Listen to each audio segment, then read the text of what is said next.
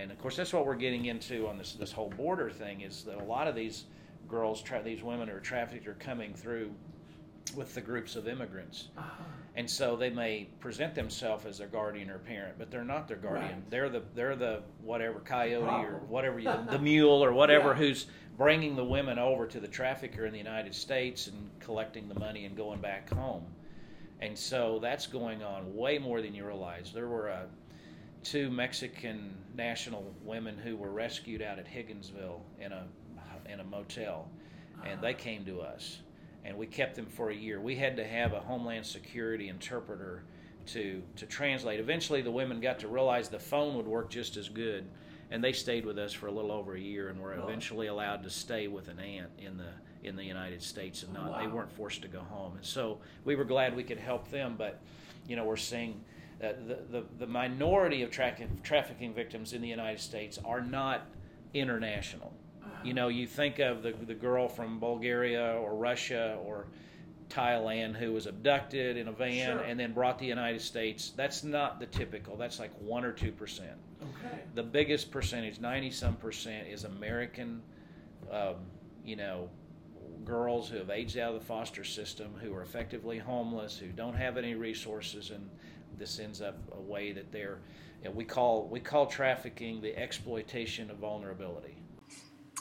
This afternoon, I got to sit down with my friend Greg Boll, and it was super fun to get to sit down with him. He was not a guy I knew well, but it was really fun to hear about all the stuff that God's been doing in his life and basically saving him in the midst of cancer scares and other things, and really a vibrant new ministry that's meaning a lot of difference to a lot of women. And so, if you like this episode, I definitely suggest that you subscribe, rate, and review. It's not going to cost you a penny, but I'm really trying to get these stories, you know, of the revitalization of people and watching them trust God and see what happens in their lives. It's a lot of fun, and it was super fun with Greg Boll, who was, in case you don't know, he was the pastor of the First Baptist Church in Crane, and he was there for long years and and was there over many tremendous growth in that term. And so hear about him and hear what he's doing, and let's let's go to talk to him now. It's way too much of me. Let me make sure this is all off. it's all good, man. No, that's not off. Put that off. Let's turn it off. Yeah. It's great to see you, Greg Boll. Yes. Yeah. So tell me about what you've got going on. Okay. You've Well, had an incredible adventure. well, yeah. You know, I was here 14 and a half years. Uh huh. In fact, let's lived up the hill here I about know. 10 of 10 of those. Yeah. And uh, so Crane First Baptist is where I kind of got to know all you folks. Exactly. So I left a lot of myself here. It's always hard to leave a place. You know, people Right. say, you know, how could you leave? Well, there's never a good time, really. Right. So I thought maybe we'd talk a little about, you know, that was a big decision Oh, because yeah. Uh-huh. I was I loved it here. Everything was fine. We just built a sanctuary, and um, you know, there's always somebody that's just found out they have some illness. or Oh, yeah. somebody that's just joined the church. It just always changes. You know, and there's never a good time to leave a church. Right. So, um, this opportunity was presented to me, and I thought, well, to be fair to God, I ought to put a resume in, and I did. yeah. and uh, I could just see that it was happening. Uh-huh. And uh, so, And where was this? this was um, uh, Blue River, Kansas City Baptist Association. Okay. It is an association that serves all of the Southern Baptist churches in Jackson and Cass County, about 145 churches. Uh-huh.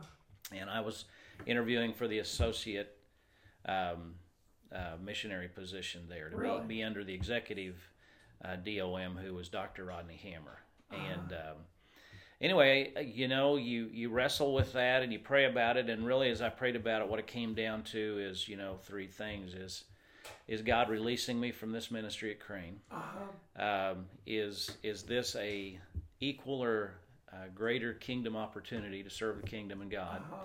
And third, is it a good move for your your marriage and your family? And all Right. three of those came back yes. And of course, on their end, they affirmed they wanted me as the guy, and and so the rest is history. And I've been a I've been their associate director of missions uh, since um, February 2013. Okay. I left here. I basically resigned here in uh, December 2012. So Okay. that was a hard decision, but I, I can see God's hand on that now. And there's probably a lot of reasons that I'll find out about. Uh, in, in, you know by That's and by yeah Yeah. yeah but uh, but it's been good and and you know um, God put me with a really visionary amazing leader in Dr. Really? Hammer yeah Okay, and it's so so it's been exciting um, I, I never knew what I was getting in. I thought I was just going to go and be a pastor to pastors and help some churches. It's, it's Sure. become a lot more than that because Rodney has such a huge vision. You know, we he was uh, he had this idea. Why don't we start uh, an international church planning center? Okay. So when all the immigrants come in, and they they normally move in that area along, you know, uh, uh, northeast part of the, the old part of town Yeah. where the rent's affordable to Right. them, um, and so Independence Avenue and so forth. And so we had a church down there, and and uh, he and um, the Missouri Baptist Convention and the North American Mission Board put the money down and got this church purchased. It was an old Presbyterian church; it had about twelve members left, and Oh wow. it needed a lot of work and it was right in the area we needed but we turned that into kind of an incubation center to start Sure. Mm-hmm. new churches among unreached people groups that were moving into the city Right. And, And- what were those groups? well um, Korean you know area from around tibet um, uh, there's the been Greater Tibet area. yeah the greater tibet area there's there's been two different african churches um, come out of that and Uh-huh. um, and so you know they don't have money but Sure. but a lot of you know they have a pastor and they start reaching their own and and so they need a place so the hispanic church is kind of the host church Uh-huh. and uh, they've spun off two other hispanic churches Uh-huh. uh, that are now out on their own, and then they allow their building to be used by these other immigrant groups. And so the Korean they they met there, and they outgrew the Hispanic church, and they moved out, found their own place once they got big enough. And then there was a, a mostly Burundi speaking group, and Wow. they they they got together, and they just became the uh, African Baptist Church, and they moved out, and they're sharing a building now with someone else. It's amazing Yeah. just to see how, even in this day and age, and even with all the bad stuff, Mm-hmm. Right. people still flock to this country. Absolutely, You know, it's the place to go. Everybody Yeah. wants to be here. yeah, definitely. and uh, you know the same um, we um, you know we call it a church planning center but it also has become uh, an immigrant international welcome center where when they move in they can come there and they can kind of you know learn what resources they need and where Sure. to go for help and how to find an apartment and english as a second language all those kind of things and they hear the they hear the gospel in that and they they find out there's people who care about them and who are Right. glad they're here um, uh, you know, so it's it's been really neat. That that's kind of one thing, and then we began to become aware that um, um, human and sexual trafficking was a huge problem, Oh yeah. and Tell we me about that. we didn't even know the half of it. It's I guess it's a you know multiple billion dollar industry that's Uh-huh. about to overtake drugs as the number one cash crime wow. worldwide.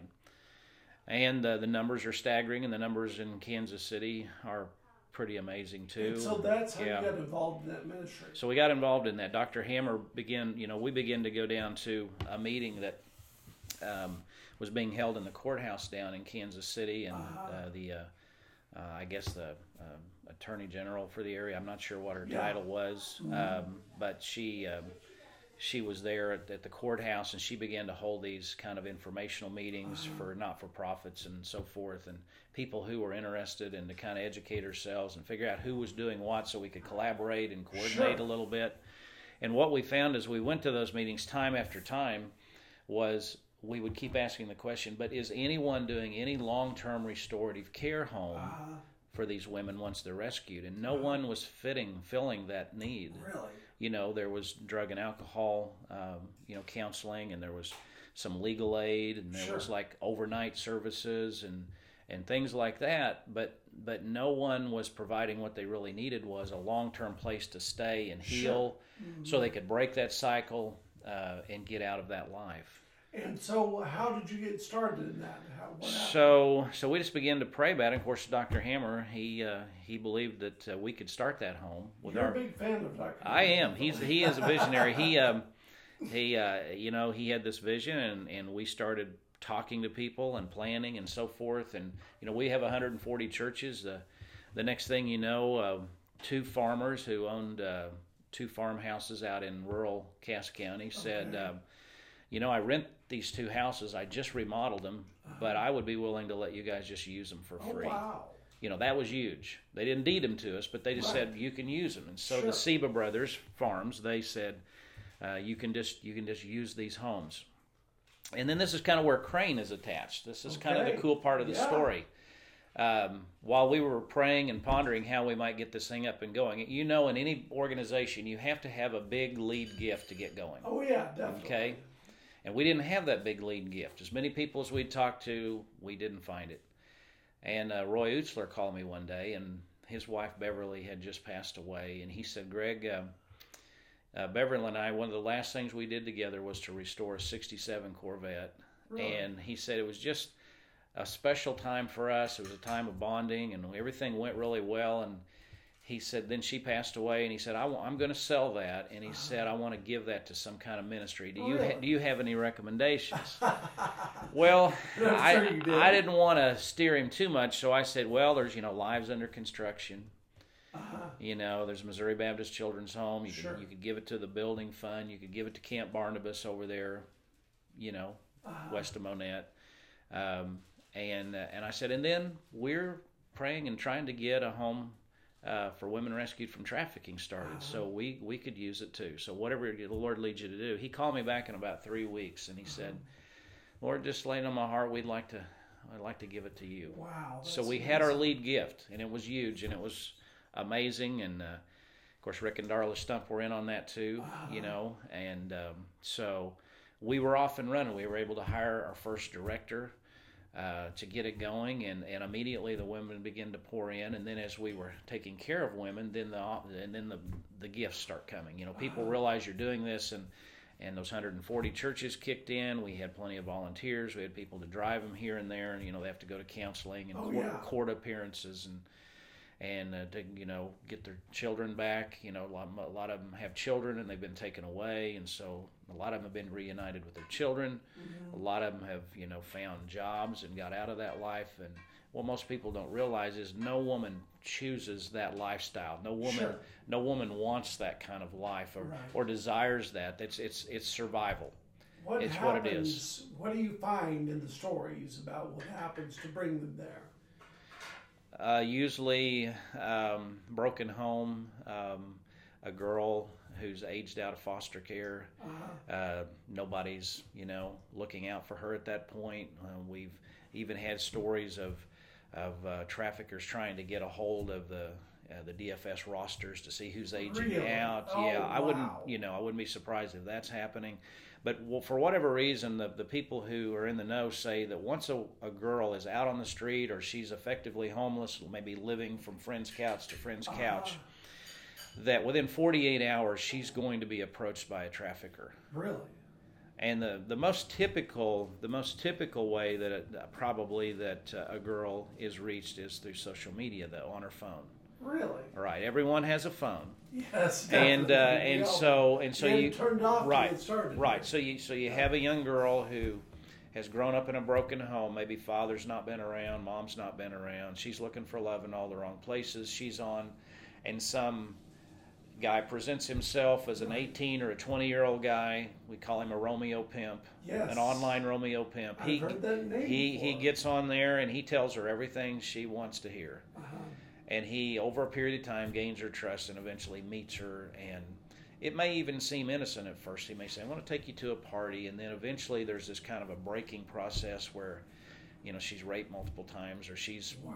put into subjection to where she is afraid to leave we've heard Sure. we've heard every kind of story like you know if you tell anyone you know kill a you know one day buy her a puppy the next day kill it in front of her and Oh, say this is what'll happen to anybody you love if you ever tell there are girls that are from that are from families who sneak out at night and do it and they're they're held hostage by the fact that they have some kind of a compromising picture on social Right. media that's not as often Um, it's usually a girl that nobody's looking for sure. and if they get somebody said, "Do they ever come after? Are you in danger at your home?" and we're like, "No, not generally, because there's so many you know, if if they lose one to a sting or a bust or something, they just can go get some more. And they're probably really afraid of guys like you. Would be my thought. Well, I don't know, afraid, but uh, they just don't need to expose themselves. In fact, Yeah. that's why this is becoming a more popular crime over drug sales because with drugs, you expose yourself twice. On the buying end, you're exposing Uh-huh. yourself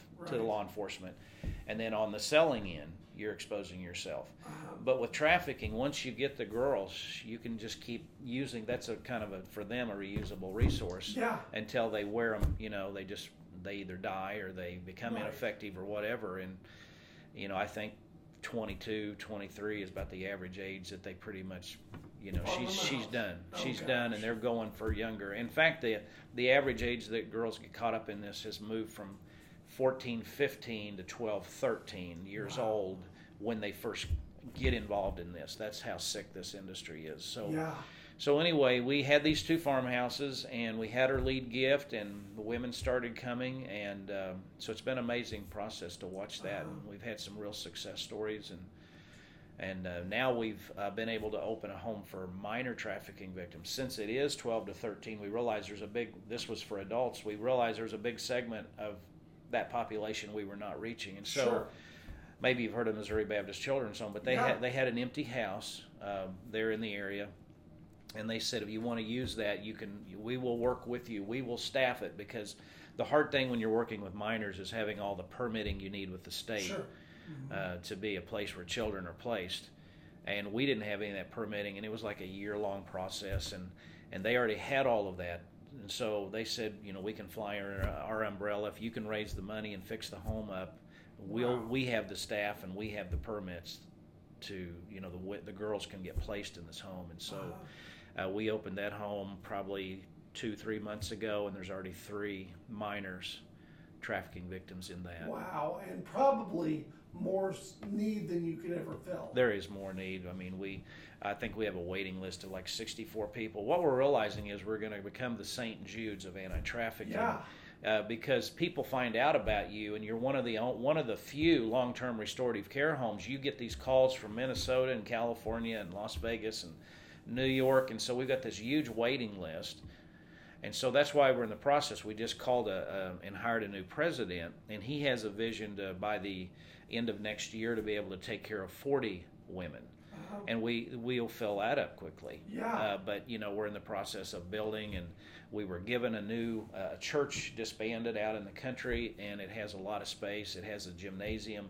oh, It has a house that was really nice, but we've we've uh, remodeled that, and so we're starting to get the county permits to to be able to expand to meet the need for 40, Sure. and then we can maybe move from just the Kansas City metro out to anywhere in the United States. Do you see this as something you're going to stay involved in?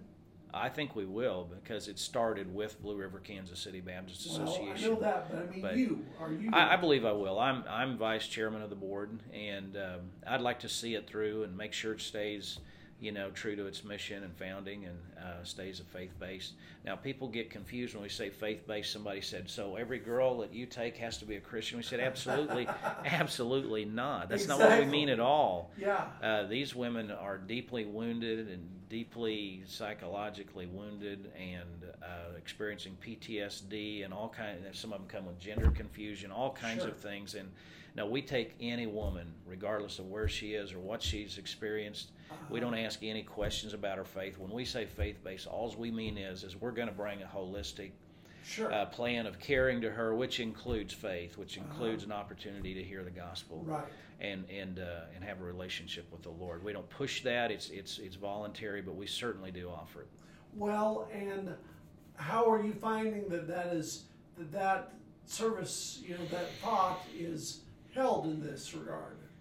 Uh, in terms of, I'm not clear. Well, Um, just like are the women receiving the faith? oh, absolutely. They they have responded, and and uh, the testimony of many of these women is this is the first time I've ever experienced unconditional love in my life. Really? you know somebody who just loves me for me and not for what they can Yeah. get from me and that's what you have to be very careful of even in how you set up the rules and so forth these women have been subjected they have been you know, humiliated and controlled Sure. their whole life for the most Mhm. part. And you come in and you establish, well, these are the rules. We need to see your phone and blah blah blah. It's you have to be careful even how you enforce the rules so they don't feel like they're moving from one master to Right, another, one exactly. you know, one controller to another. Although our control is for her good and her Right. healing, she may not see it that way You in, the- in the beginning See how she would. She would be mistrustful of anybody definitely. wanting to tell her what to do. And so it's a fine line we walk with helping them become not dependent or independent, but interdependent Right. is where we want them.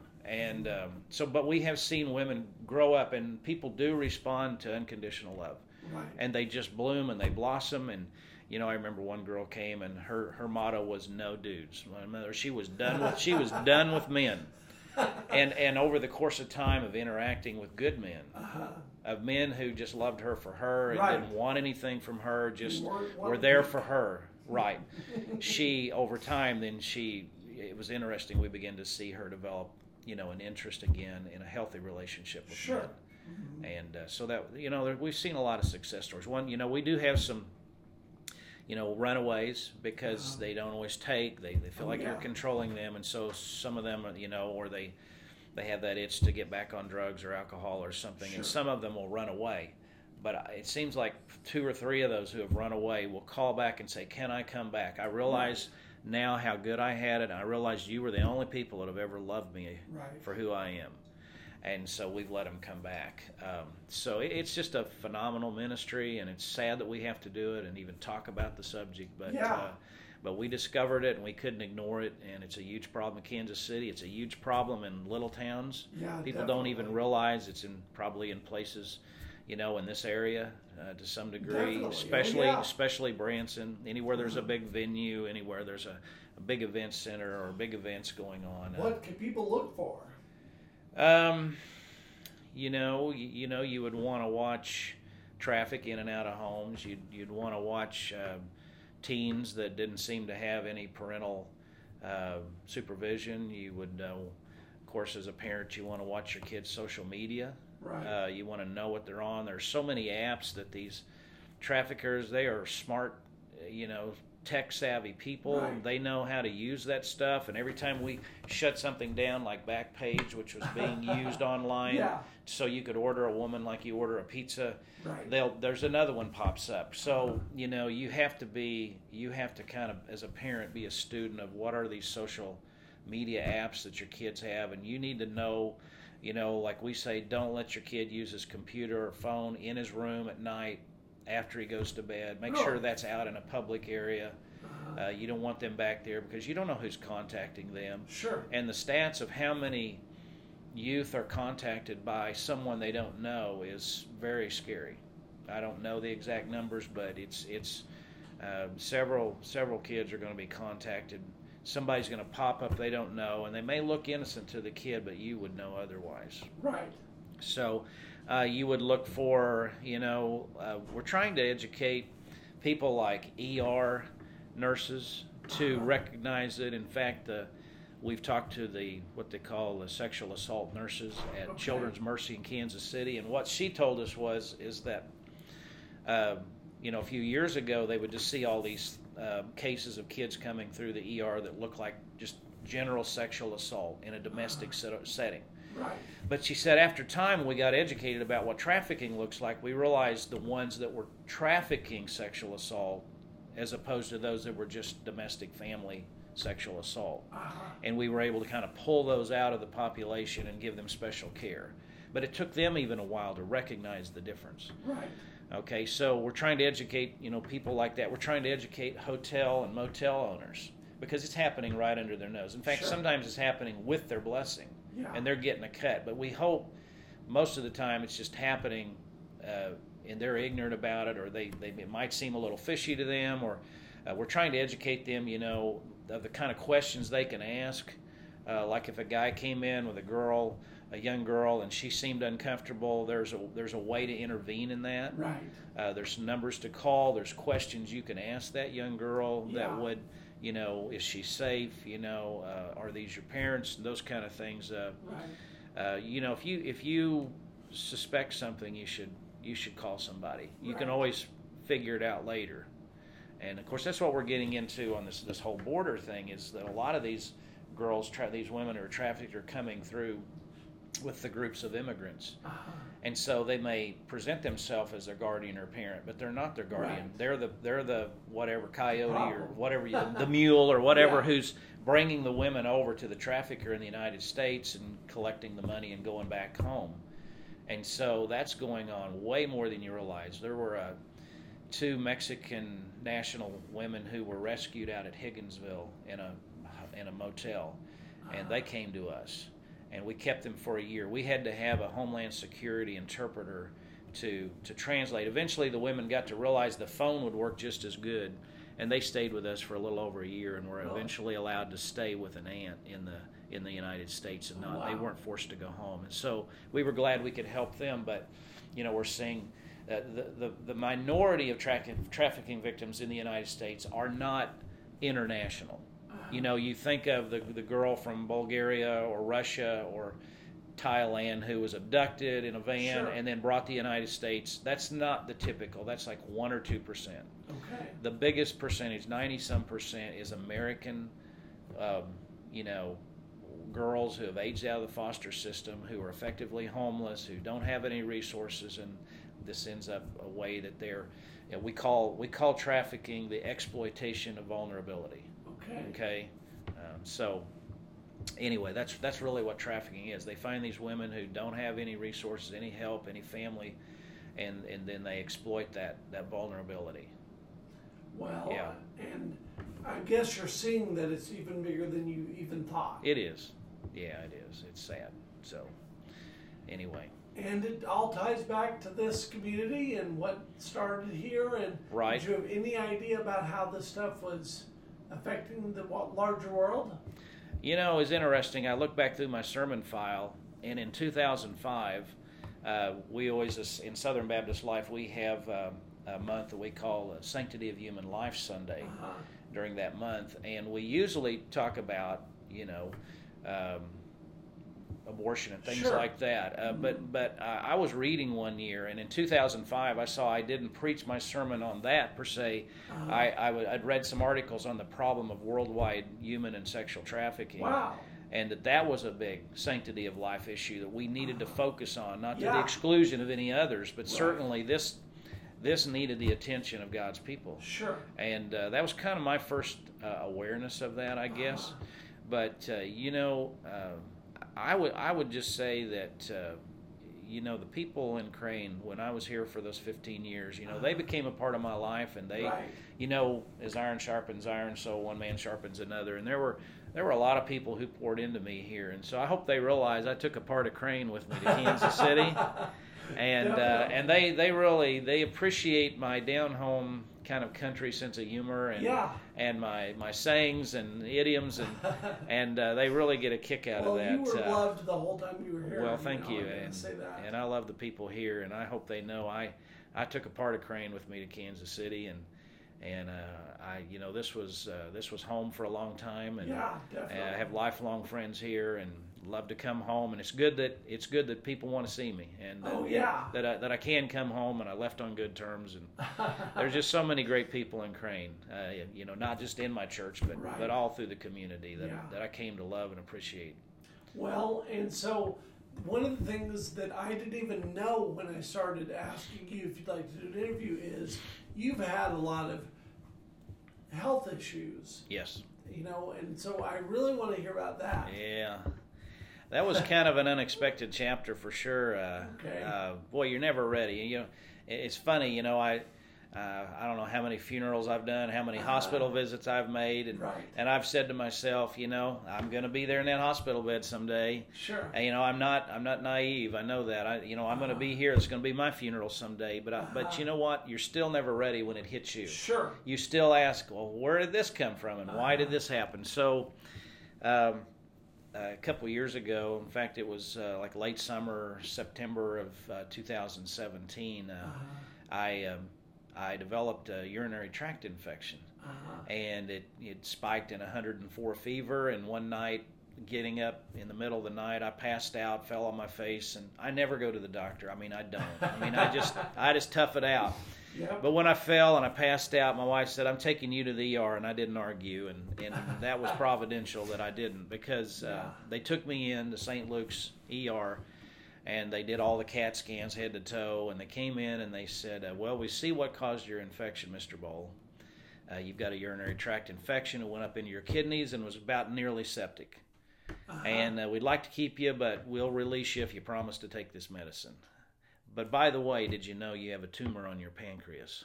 Oh, okay. Okay, well that'll that'll grab you by the face, right? Yeah, that that gets your attention. That's that that, that is a, one of those things upon which life turns. so, Yeah, so I was like, uh, "You said what?" And uh, and he said, "Yeah, you've got a you've got a so many centimeter uh, tumor on your pancreas." And I knew that was the beginning of a new chapter for us. And Right. and uh, anyway, kind of went through the food chain of doctors. You know how they have to refer you here and Oh, there. yeah. What I ultimately needed was a biopsy to determine what kind of cancer was, Uh-huh. because at, at that point it could have even been benign. Right. And so from September of 17th until January 3rd of 2018, I didn't know what kind of cancer I had. Uh-huh. And you know what? Not knowing is worse than anything. Uh-huh. Oh, yeah. But that's what it took to kind of get through the food chain of doctors to get to the biopsy. Sure.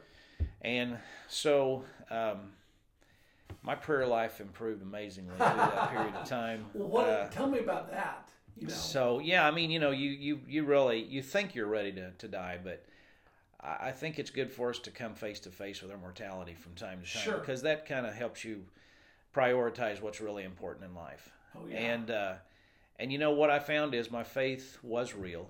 It, Uh-huh. it did come to bear in that situation. Um, the Lord was with me and made Himself known to me in ways that I never could have imagined. Right. And for that reason, I wouldn't trade having cancer for anything in the world because Really? of all the things that I saw. And um, and uh, so, you know, I came to a peace, and I I, I think the verse that I kind of uh, that I think the Lord gave me and, and stuck in my mind was um, to live as Christ and to die as gain. Really. And so basically, I said, okay, if I live, if I make it through this, Uh-huh. you know, I'm going to live for Christ, and, and I'll be a winner that way. You've already done that. All right. If if if if I die, you know what? Everybody has to die sometime, Exactly. and and and to die is to be with Christ. So that's even better. Paul said. So either way, I was going to be a winner, and I knew that somehow, if if if I left the scene, God could take care of me, my family. Sure. Uh, I knew where I was going, and so I, I really developed a supernatural peace. And I came up to the um, I came up to the uh, biopsy, and the doctor came in, and I was just by myself in this waiting room, and I could just see the look on his face. It was really down and downcast, and uh, I feared the worst. And he said, "Yes, you you do have cancer, and we'll send it off to the lab." I mean, they, those guys know even before the Sure. lab comes Oh, back. yeah. They can tell the difference between benign and Right.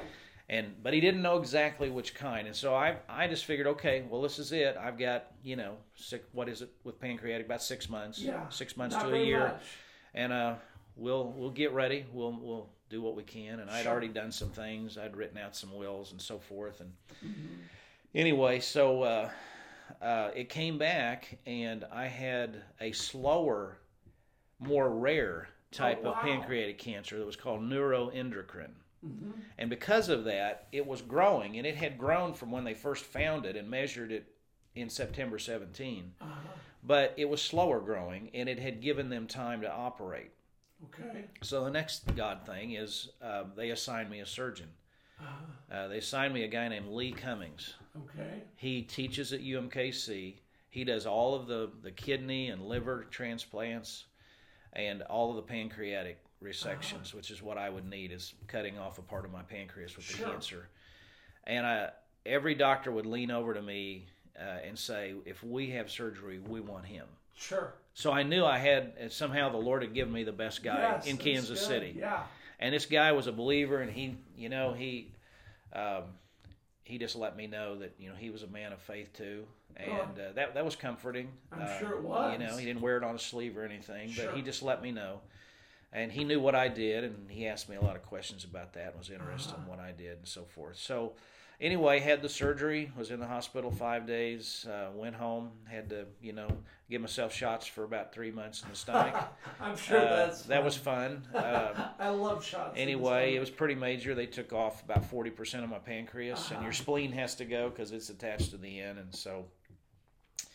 So anyway, while they're watching that and they're giving me good reports and they're saying, "Yeah, we think we got it all, and we don't see anything more in your blood, sure.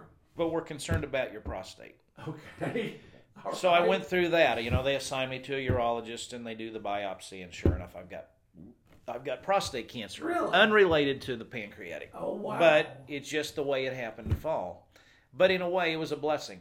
Um, tell me about that. so, so anyway, you know, you're like, oh my goodness, here we go again. You know, two cancers in two years. Sure.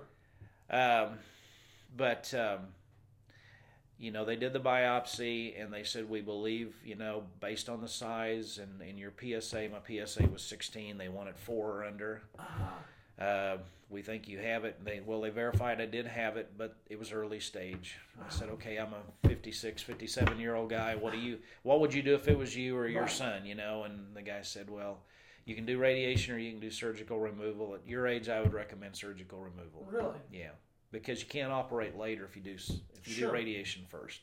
So it takes away an option later Right. And uh, tends to be a little more aggressive and takes care of it better. So I did, and that's what I, I had surgery August 23rd of uh, 2019, and Okay. pretty quick recovery. And uh, so far, all the numbers coming back, the PSAs have been non-detectable. So I'm assuming that um, you know that one's gone too. So I'm Good. I'm kind of hoping for a quiet 2020. although they did discover my cholesterol's out of whack and, and uh, blood pressure's a little high, but uh, I think we can manage that one. Well- but but you know that the thing, just to back up a little bit, is my wife had been a teacher before I developed the pancreatic.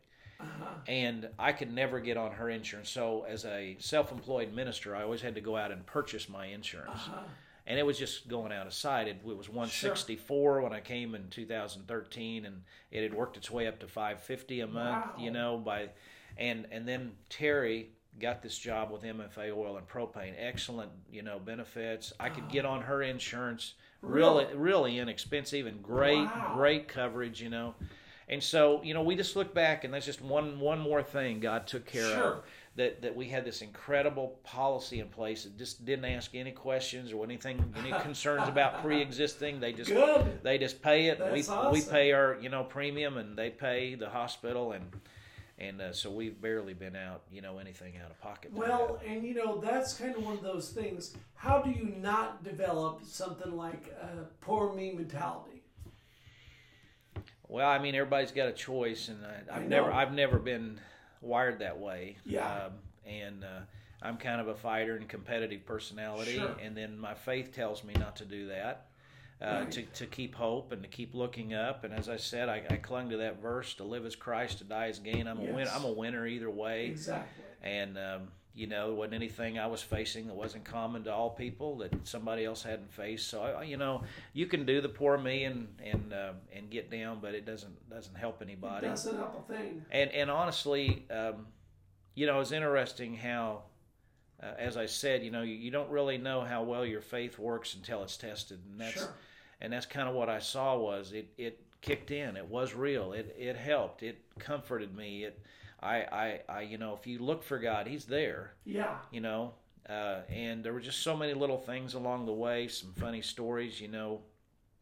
Uh, I remember uh, Tanya Utzler, Tanya Uh-huh. Edwards. Sure. Uh, she um, she called me after she heard I had um, pancreatic, and she said, "Greg, just you know, she had been through cancer herself and Uh-huh. and uh, had a lot of treatment and a lot of chemo and stuff." She said, "God's going to show up. He's going to make Himself known in some way." And I, I mm-hmm. kind of heard her, but you know, it's just like, yeah, you know, yeah. Sure. But you know what? I had my blood work done the next day in preparation for my surgery. Uh-huh. My blood type was B positive. Uh-huh. and I immediately, the Lord reminded me of what she said, and I thought, okay, there it is. Yeah. And then the the other funny thing was, uh, af- I was in the hospital second day, the day after the surgery in St. Luke's down on the plaza, and I'm I'm up walking. I didn't know that was unusual. Yeah. And so I walked by this young nurse, and she goes, "Don't I know you?" Uh-huh. And I said, uh, "No, I don't think so. Are you from this area?" And she goes, "No, I'm from Springfield." I said, "Well, I, I used to pastor at Crane, and I went to Springfield a lot." She said, "That's it." Uh-huh. She said, "You were my grandparents' pastor, Really? Bill and Janet Law. It, Oh, it was yeah. it was Jill's daughter." Oh wow! And uh, you know aaron already lives in kansas city Yes. and i stay in touch with aaron and uh, it was uh, it was jill's daughter who had been a nurse at springfield but transferred to kansas city and i thought Uh-huh. what are the odds Oh yeah. this was a you know eight floor hospital Uh-huh. you know gazillion people during flu season full Sure. up and i'm walking down the hallway on the sixth floor and a young nurse says don't i know you Yeah. what are the odds of that Exactly. so there's a god thing Yeah. no and then doubt. she says, she shocks me. She goes, uh, she says, uh, you know, you're all the talk of the doctors and nurses on this floor. And I said, no, really. You know, like what? I wanna hear. Good, Yeah. bad? You know, like what do you mean? And she goes, no, it's all good. She said, no one is ever up walking the day after this surgery. Really? She said most people go to ICU, but they didn't have an ICU room, so they put you on a regular floor. no one ever goes to a regular floor, Right. and no one is ever up walking the day after this surgery. And you're up walking the halls briskly. Yeah. And she said they're amazed. She said most people are only setting up on the edge of the bed on the third day. Sure. And so I knew that God was healing me. I knew that He was taking care of me, and the surgeon had done a phenomenal job, and He'd given me the surgeon. And uh, and and that was just an affirmation that Right. you know I wasn't just doing this alone. Right. God was there, and He He had His people in place. You know, uh, and so whenever you realize that, it makes makes things a lot easier. Well, and I'm not an expert, but you look good. Feel good. You know, Yep.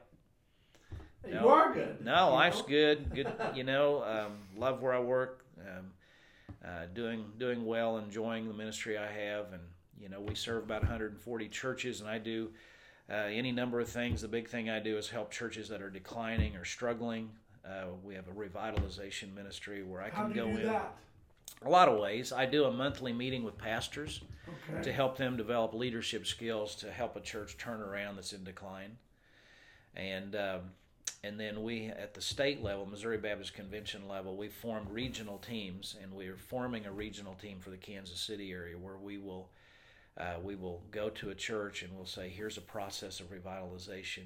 If you'll vote to go through this process, we'll come back in and we'll do an assessment. You know, we'll look at your history, interview your pastor, staff, members, uh, look at the numbers, the data uh, over the last several years. We'll look at your context, your community, you know, reasons why you're not growing, internal and external, Uh-huh. and we will we will put together a prescription for your church and then help you implement that Wow.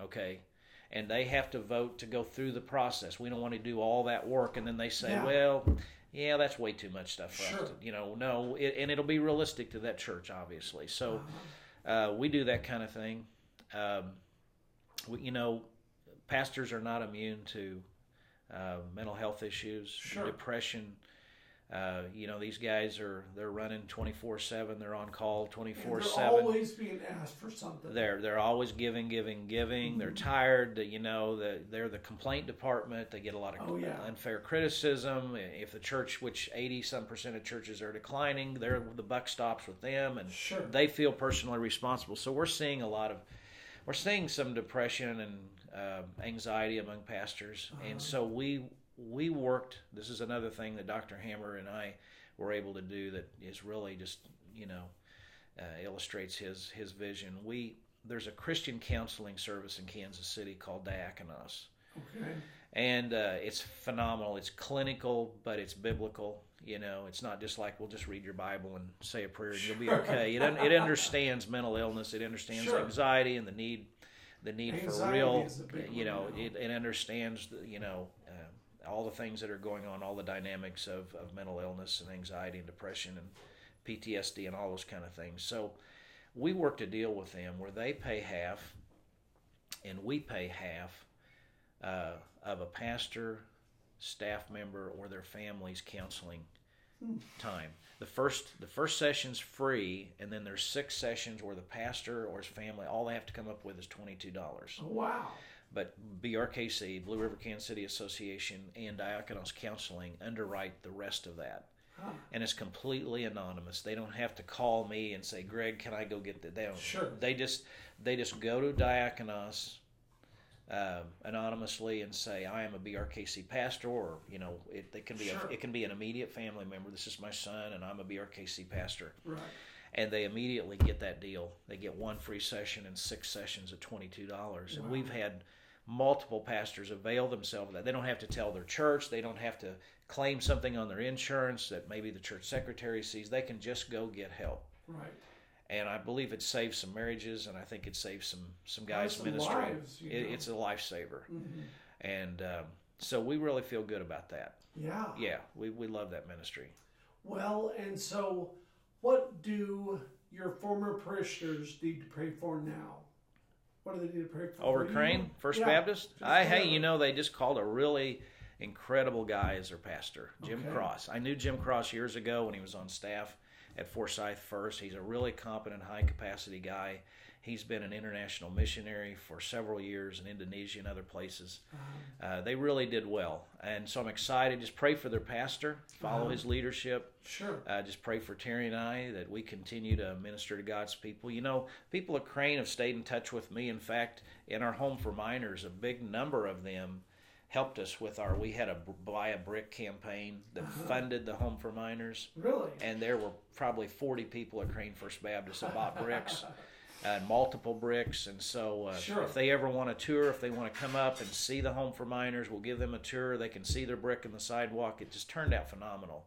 It's just a beautiful home for these these uh, minor trafficking victims. That's awesome. So now just keep praying for Terry and I to to be faithful to the mission and them keep pursuing it too. Uh, That's There's great. work to be done here. Websites or anything that you need talk about, or well, you know, if they want to know more about Restoration House of Greater Kansas City, that is the name of the anti-trafficking ministry. So if they just want to Google uh, Restoration House of Greater Kansas City, Okay. it will pop right up. Mhm. And uh, Jeffrey Arbuckle is our president. Uh, Dr. Hammer is chairman of the board. I'm vice chairman. If they want to, you know, they want to contact me. sure.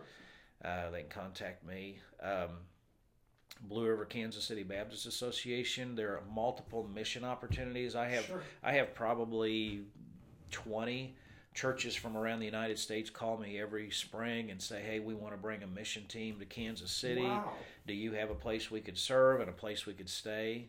You know, so I have places where you know if any of the churches around here want to minister in the Kansas City area, maybe down in that International Welcome Center, Mhm. uh, any number of places, do some fix up work out at the home for um, uh, the, the anti trafficking home. Sure. We have a lot of kind of ready made projects for them for that.